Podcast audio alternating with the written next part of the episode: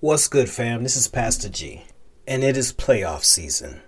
You know, I think about how many times uh, we've been at that clutch moment of a game where the score is close, the game is close, the offense has gotten their team uh, down into field goal range. If this thing goes up between the uprights, the game is won. So special teams comes onto the field and the ball is snapped to the holder and the kicker comes through and it's wide right. It's no good. And then after that, how many times can you remember somebody saying, You had one job? That's it. One job. Well, Today we're going to take a look in the book of Exodus. And we're going to learn a valuable lesson from some courageous ladies. And we're going to talk about you have one job.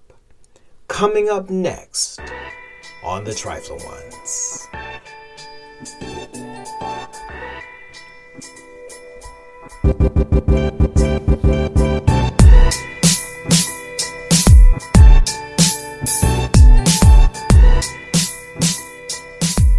All right, so we're going to be reading from Exodus chapter 1, verses 15 through 21. So we got a few verses to get through today.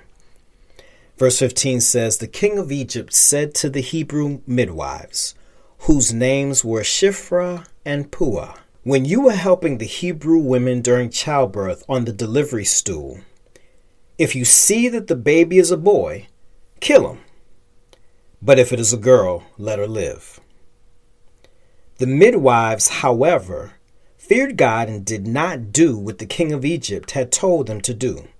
They let the boys live. Then the king of Egypt summoned the midwives and asked them, Why have you done this? Why have you let the boys live? The midwives answered Pharaoh, Hebrew women are not like Egyptian women. They are vigorous and give birth before the midwives arrive. So God was kind to the midwives, and the people increased and became even more numerous. And because the midwives feared God, he gave them families of their own.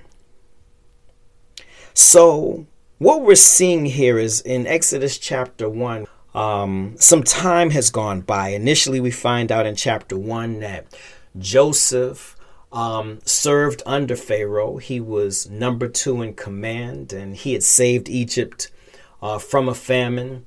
But time had elapsed, time had gone by, and the new Pharaoh didn't know about the history, didn't understand what Joseph had done, but he knew that there were some people, the Hebrews, who were not Egyptians. And he looked out and he said, you know what, they're, they're getting kind of plentiful out there. There's a whole lot of them. And I think that we may need to control their numbers. And so he tells the midwives, when you go in to assist in giving birth, kill the boys, let the girls live. And so he actually commissions genocide by ordering these women to kill all the male babies while they're delivering the children. Now, there are two things that I want to talk about really quickly today. And the first is that society demands that we neglect our purpose. Society demands that we neglect our purpose. I'm going to read verses 15 and 16 again. It says, The king of Egypt said to the Hebrew midwives, whose names were Shiphrah and Puah, when you are helping the Hebrew women during childbirth on the delivery stool. If you see that the baby is a boy, kill him. But if it is a girl, let her live. It's important to note that these women, these midwives, they weren't leaders. They weren't prophetesses like Miriam, the sister of Moses, or a judge like Deborah, who led Barak into battle. They weren't a queen like Esther um, they were midwives. And their job was real simple. They had one job, and that was to deliver Hebrew babies. The word midwife in Hebrew is yalad, which means to bring forth as it relates to life. So they had one job, which was to bring forth life. And Pharaoh demands that they take the lives of the boys, which means that he's demanding them to do something that's the complete opposite to what their purpose is. And it's funny because society demands the same of us. We're educators, law enforcement officers, we're accountants and we're attorneys. We work in car washes and, you know, retail stores. We own businesses and the list goes on. And yet, in the mundane things in life, uh, we're called to bring forth life into others. Our employment, our professions, our occupations, our education, if we're in college or in school, uh, it's all fertile ground to bring life where others are struggling and dying on the inside. So the question becomes do you view what you do as a place for ministry? Do you view coworkers or supervisors or clients or customers or any individual that you come into contact with? Do you view them as somebody who could potentially be ministered to? Now, don't get me wrong. I, I'm not that dude. Like, I'm not that, you know, preaching over folks and hitting people over the head with the Bible. You know, I'm not that dude that's quoting scripture all day and have my nose up in the air looking down at people. That that's not what I do. And that's not what I suggest that you do either.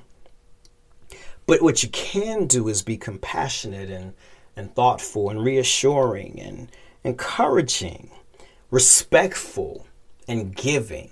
You can be sensitive to the needs and plights of others in everything that we do. See, that's a lost art form in this day and age because everybody's trying to be pro- provocative and everybody's trying to be offensive. And nobody cares what anybody else feels or thinks or what have you. And nah, we shouldn't be controlled by other people. However, we should be concerned with how we impact other people. You know, that includes stuff that's just as simple as driving. You know, we can't just be driving all crazy and throwing our middle finger up at people and then expect that people respect us when we say that we're people of faith. You know, it's it's um it's pretty sad right now because you know, folks throw the word Christian around so much and then they do a piss poor job of walking that thing and living that thing to the point where there are so many people who don't even want to use the term Christian to describe themselves because they're ashamed of what people are putting out there. But some of us volunteer at homeless shelters and we volunteer to read in schools and we execute street cleanups and, and things like that. But then we forget about those who work in the trenches with us. We forget about those who work with us on a daily basis. Our call is to live our creed, to live in such a way that everyone can see that there's a light shining brightly within us. But society, however, wants us to ignore that daily walk. Society demands that we neglect our purpose. But, and this is the second point, the Savior determines that we nurture people. Verses 17 and 20 and 21 say this. 17 says, The midwives, however, feared God and did not do what the king of Egypt had told them to do. They let the boys live. Verse 20 then says, So God was kind to the midwives, and the people increased and became even more numerous. And because the midwives feared God, he gave them families of their own. So the midwives, at the risk of losing their own lives, ignored the decree that came from Pharaoh in order to continue bringing forth life, in order to nurture people, in order to do their one job. They feared God and they, in their purpose, decided that they were going to serve God. Pause and consider whose life can you enrich today? Who can you nurture, mentor, love on, or show some love to? Pick up the phone and call somebody that you know has had challenges. Think right now who do you know is going through it that's catching some kind of hell out there? Maybe they lost their job or they lost a loved one. You know, everybody's around when the, the death first happens and they're around during the funeral, but, but choose somebody who's like six months in. Because everybody else has gone back to their normal lives and that person is still struggling. They haven't gone back to their regular life. Reach out to somebody that you know is dealing with an addiction without any judgment. Check on them. You doing all right? Write a letter to somebody that you know is incarcerated, somebody that's been forgotten about. They doing their time. But man, it would be nice to get a postcard in the mail that just says, Yo, I'm thinking of you. Remind someone that they're special and loved. Text somebody to say, hey, you crossed my mind. You good? Now, I ain't talking about somebody you trying to be booed up with, talking about WYD, what you doing. I, I'm not talking about that. But call somebody that you know who lives alone. Zelle somebody $20 or Cash App them $20 out to clear blue sky and just say, lunch is on me today. This world and the people in it will suck us dry and have us on the defense because of all the offensive things that are happening. But we need some folks to be about nurturing those who are around us. You know, I remember I was in the laundromat not too long ago. Yeah, I, we have our own washer and dryer at the crib, but I was washing a comforter. It was too big for our washing machine and for our dryer. So I went to the laundromat to wash the comforter. And there was a must have been about four or five year old boy there. And he said hi to me. And when he said hi, I said hi back to him. And I put my fist out so he can give me a fist bump. And he did that. He was with his mother. And this little boy proceeded to talk to me nonstop for the next 38 minutes. But then, at the end, when it was time for them to leave, they were heading towards the door. And she said, Are you going to say bye to your new friend? And he said, Yes. And he ran over to me full speed and wrapped his arms around my knees and hugged my knees like I was his best friend in the world. And all I could do was reach down and hug him back. And in that moment, in that laundromat, I had one job. And that hug let me know that I had done it well. Let us pray.